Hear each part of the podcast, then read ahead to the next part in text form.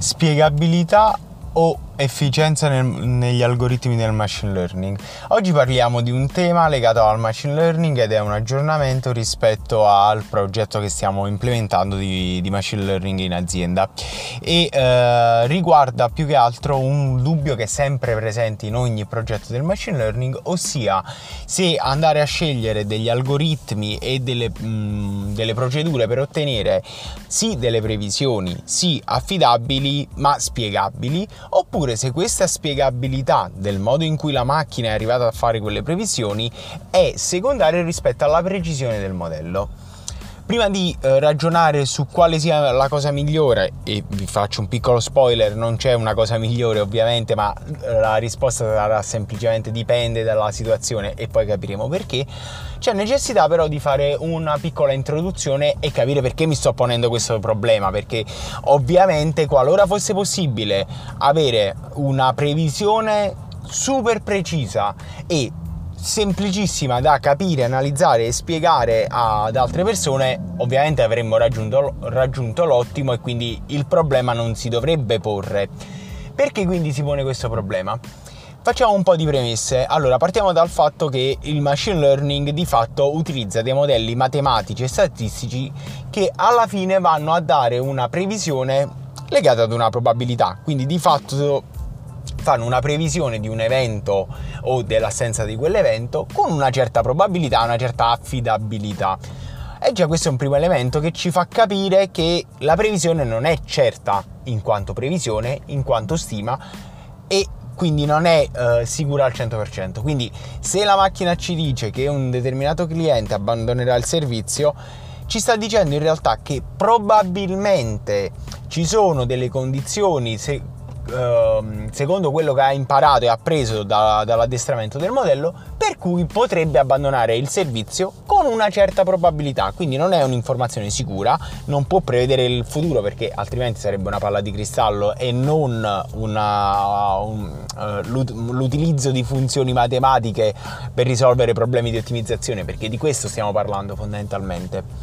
La seconda cosa è che il machine learning utilizza diciamo fondamentalmente due grosse tipologie di funzioni matematiche, i classificatori e le regressioni. Ora, senza entrare troppo nello specifico di cosa fanno i classificatori, cosa fanno le regressioni, diciamo, ehm, diciamo che eh, il classificatore andrà a eh, rispondere, a classificare un, determinati dati secondo una categoria, quindi sì, no, bianco, rosso, verde, giallo, eccetera. La regressione ci darà il risultato di un calcolo e eh, una stima numerica. Ok, quindi per fare due esempi, un, uh, nel momento in cui devo decidere se il cliente abbandonerà il servizio, sì o no, sto facendo una classificazione. Nel caso in cui debba invece dire tra quanto tempo probabilmente il cliente abbandonerà il servizio, sto effettuando una regressione. Quindi fondamentalmente abbiamo di fronte due algoritmi principali all'interno del machine learning e su cui si basa mh, gran parte del machine learning. E sono abbastanza sicuro nel dire questo proprio perché ho terminato da poco un corso di approfondimento di, di queste tematiche in cui abbiamo visto molti algoritmi ma tutti basati su queste due macro famiglie. Quindi qual è la, il concetto? Che di algoritmi base ce ne sono pochi. C'è la, mh, mm, volendoli raccontare, c'è la regressione che può essere lineare, polimo, polinomiale, lasso, ridge eh, regression, quindi può essere tante tipologie differenti di regressione, ma sempre di una regressione parliamo, e i classificatori che possono essere fondamentalmente alberi e, e regressioni, regressioni logistiche. Quindi diciamo abbiamo di fronte due famiglie di algoritmi. Quando però il modello ha necessità di fare previsioni sempre più accurate, cosa si fa? Si utilizzano delle tecniche per le quali si, si vanno a, a, a replicare più algoritmi in serie o in parallelo o mescolando vari algoritmi tra di loro per avere delle previsioni migliori. Quindi fondamentalmente nel caso in cui io abbia una classificazione e voglio usare un albero decisionale, eh, la cosa più semplice che posso fare è fare un albero decisionale, quindi avere un algoritmo abbastanza semplice che mi dà un risultato. Se voglio migliorare questo, la, diciamo, le metriche con cui valuto questo algoritmo e quindi di conseguenza la, l'affidabilità del modello, eh, vado ad utilizzare tanti alberi che collaborano tra di loro e quindi posso creare quello che tecnicamente viene chiamato una random forest nel caso in cui io utilizzi tanti alberi che collaborano in parallelo, un uh, gradient booster se voglio invece utilizzare uh, delle tecniche per far lavorare in sequenza tanti alberi con diciamo uh, obiettivi differenti eccetera. Quindi di fatto sto andando ad utilizzare sempre l'albero ma con la differenza che invece di utilizzare un albero che quindi mi dà in maniera abbastanza semplice Uh, la percezione di quello che la macchina sta facendo perché mi disegna l'albero e quindi vedo che il primo split viene fatto secondo una certa caratteristica, il secondo uh, secondo un'altra caratteristica e così via e quindi capisco l'importanza relativa che l'algoritmo sta dando alle varie caratteristiche.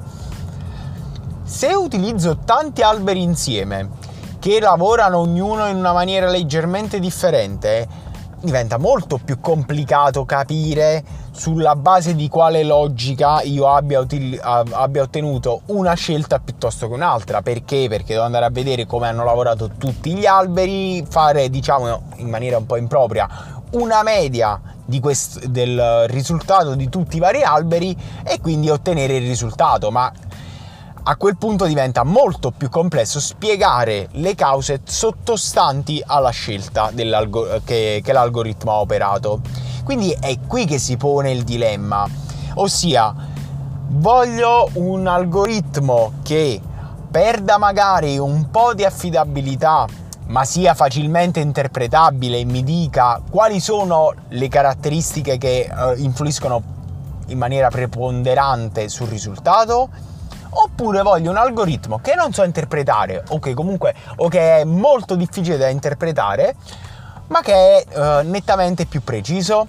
E questo è un po' l'argomento del, della puntata di oggi.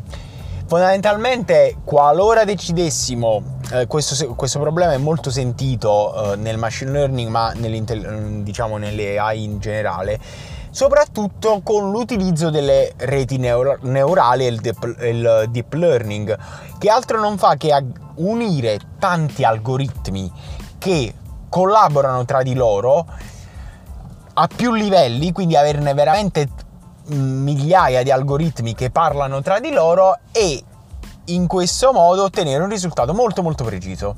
Quello che si ottiene è di fatto quella che tecnicamente viene chiamata una black box, ossia un algoritmo che non siamo in grado di interpretare e non sappiamo perché ha preso una determinata decisione. Quindi, detto che la, la problematica esiste, eh, è sentita e che richiede una scelta a monte per poter decidere quale algoritmo utilizzare o quali algoritmi utilizzare, ragioniamo un po' su cosa conviene fare, eh, quale sia la strada migliore e soprattutto in quali casi utilizzare una strada e in quali casi utilizzare l'altra, per poi fare una piccola riflessione su quale delle due strade comporti una maggiore difficoltà tecnica o di implementazione. Diciamo lo spunto per questa puntata mi è venuta, oltre che per il progetto su cui sto lavorando, per una mm, conversazione a tema proprio con uh, l'insegnante che ha tenuto il corso di cui parlavo poco fa, in cui ragionavamo proprio sul nostro progetto e su quale cosa effettivamente fosse più importante e più complicata.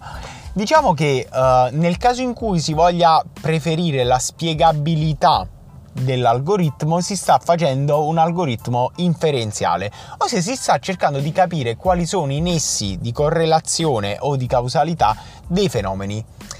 E questo è una, uh, un obiettivo che è nettamente differente rispetto ad avere una precisione molto alta. Perché? Perché da una parte voglio capire i macro fenomeni che portano ad esempio alla cancellazione da parte di un cliente. Nell'altro caso voglio sapere quale cliente cancellerà. Non voglio sapere perché la macchina ha pensato che cancellerà, ma quale, lo voglio sapere con una importante precisione. Quale dei due è migliore? Nessuno. La risposta è ovviamente dipende, perché in un caso sto analizzando un fenomeno generale e ottenendo un livello di precisione un po' più basso, ma che mi serve a capire il fenomeno a, mm, diciamo, a avere delle informazioni di business, quindi facilmente spiegabili, che mi dicono a quali informazioni stare particolarmente attento. Mm, nell'altro caso invece sto avendo delle informazioni molto più di dettaglio. Quindi un esempio classico per capire la differenza potrebbe essere nel caso in cui io voglia sapere um, in quali... Um, voglia sapere quali clienti cancelleranno perché ho intenzione di fare delle campagne specifiche di, di loyalty eh, per mantenere quei clienti, ovviamente ho necessità di un algoritmo molto molto molto preciso che riesca quindi a darmi una affidabilità importante per fare queste campagne. Quindi l'algoritmo mi dirà che quel determinato cliente tra tre mesi cancellerà sono uh, abbastanza certo di questa informazione perché è abbastanza affidabile, non è sicura ma è abbastanza affidabile e quindi magari faccio una promozione speciale a quel cliente prima che lui mi chieda di cancellare. E questo è un obiettivo di business. Un altro obiettivo potrebbe essere Capisco che a cancellare sono i clienti, ad esempio, ovviamente sto inventando uh, gli esempi, a cancellare sono i clienti che hanno diciamo un, un costo dell'abbonamento troppo alto faccio una promozione in generale per i clienti che hanno per acquisire clienti con un costo dell'abbonamento più basso quella ovviamente è una scelta molto più di alto livello, che quindi tendenzialmente potrebbe avere degli effetti benefici nel farmi avere meno cancellazioni in generale, ma non sono sicuro di aver interpretato tutte le possibili cause che portano alla cancellazione. E quindi non sono sicuro di riuscire ad intervenire su il gran numero di, di, fenomeni o di eventi che possono portare a quella cancellazione. Quindi è un'informazione un po' più di alto livello che può comunque dare un'importante direzione magari di uh, strate- strategica uh, al business per avere un'azione di tipo di alto livello, ma non mi dà l'informazione che mi permette di agire sul singolo cliente con una grande certezza. Quindi questo per chiarire la differenza fra la spiegabilità e l'affidabilità e uh, ovviamente la scelta di una strada o l'altra dipende dall'obiettivo del progetto, ossia dall'obiettivo di business sotteso al progetto. Quindi qual è il problema del business, qual è la, il problema che si vuole risolvere e in un caso si prenderà per una scelta mh, meno affidabile e più uh, semplice da, da, spiegare, in un altro caso si propenderà per una scelta più complicata da spiegare ma più affidabile. Altro esempio classico uh, in letteratura è nel caso in cui vado a fare una stima di prezzo di vendita di una casa. Nel, uh, nel momento in cui io voglio sapere quali sono i principali elementi da valutare di quella casa per avere questa stima potrei fare una regressione lineare, polinomiale, dipende da molti fattori, però una regressione lasso, non lo so, e quindi ottenere magari un prezzo di vendita con un errore medio di più o meno 30.000 euro. Che significa? Significa che se l'algoritmo mi predice che la casa verrà venduta a 200.000 euro, io so che può sbagliare tra mediamente tra 170.000 euro e 230.000 euro però mi dà quali sono le principali cause che portano a questo valore, quindi magari il giardino, la grandezza della casa, eccetera. Se invece, e quindi se io ritengo questo valore un buon valore e mi, mi basta perché per me è importante capire quali sono i principali fenomeni e quindi magari cercare case che uh, abbiano determinate caratteristiche perché più facilmente vendibili, uh, mi va bene questo errore di più o meno 30.000 euro. Nel caso in cui io invece voglia una stima più precisa e quindi avere un errore molto più basso e che magari è un errore di più o meno 3.000 euro, ovviamente andrò a penalizzare la spiegabilità con cui l'algoritmo fa quella previsione a favore invece di questo errore uh, ridotto e quindi in quel caso avrò degli algoritmi completamente diversi, molto più complessi come algoritmi e eh, riuscirò ad ottenere risultati più precisi. Infine provo a rispondere all'ultima domanda, eh, diciamo andando a citare un po' le parole del, dell'insegnante del corso, eh, ossia è più complesso fare algoritmi spiegabili o è più complesso fare algoritmi eh, precisi? Questa è una domanda che ho fatto io in prima persona e a cui mi è stato risposto in maniera molto... Eh, con una risposta molto intelligente a mio avviso. Nel senso che questa persona uh, mi ha risposto che nel caso in cui io voglia un'elevata precisione sono costretto ad utilizzare algoritmi più complessi. Quindi l'algoritmo in sé per sé o l'insieme di algoritmi saranno molto più complessi, ma la, l'implementazione tecnica richiederà gli stessi step di processo e di progetto che richiederebbe un altro tipo di algoritmo. Ci saranno magari più iperparametri da andare a considerare, ci saranno un po' di tecnicismi aggiuntivi, ma di per sé quello che cambierà sarà la scelta dell'algoritmo. Nel caso in cui invece vada ad utilizzare un algoritmo più spiegabile, la scelta tecnica dell'algoritmo è più semplice, cioè l'algoritmo è più semplice. La, uh, la scelta tecnica quindi degli parametri e di ottimizzazione dell'algoritmo magari è leggermente più semplice, ma ad aumentare la difficoltà di sviluppo sarà il fatto che potrò scegliere pochi algoritmi. Quindi nel momento in cui con quei pochi algoritmi ottengo una uh, precisione molto bassa e quindi non sufficiente, ho un po' le mani legate, quindi di fatto diventa quasi più complicato utilizzare, eh, creare un progetto eh, facilmente spiegabile perché ho poche, eh, poche carte su cui poter giocare per aumentare la precisione. Questa è stata una risposta molto interessante e l'altra è che ovviamente eh, avere un algoritmo facilmente spiegabile abilita una comunicabilità del progetto nettamente maggiore perché nel momento in cui si va a realizzare qualche visualizzazione, quindi qualche data visualization interessante e qualche dashboard per raccontare il progetto, quindi con un, un lavoro di data storytelling importante, seguendo ovviamente le linee guida che in qualche modo ci ha accennato Noemi e Fabio due, nelle due puntate a tema. Ovviamente ho una forza comunicativa molto più importante perché ti sto passando un messaggio più semplice da interpretare e da capire. Quindi ho anche maggiori possibilità di andare a sfruttare le tecniche di data storytelling per raccontare il progetto e quindi mostrare il peso che quel progetto può avere all'interno dell'azienda. Un discorso diverso è con un algoritmo molto preciso ma difficilmente spiegabile. In quel caso le, l, il, lo storytelling dietro a, al progetto è un po' più complesso e quindi quello che andrà a mh, rafforzare il progetto stesso sarà il risultato immediato eh, con le azioni pratiche, però ovviamente va a intersecarsi nella scelta dell'obiettivo anche questa complessità o meno di eh, mostrare l'importanza di quel progetto a chi poi le decisioni dovrà prenderle. Voi che ne pensate? Questa è stata una riflessione fatta su... ho fatto una domanda, ho ottenuto una risposta, ci ho ripensato e volevo condividerla con voi.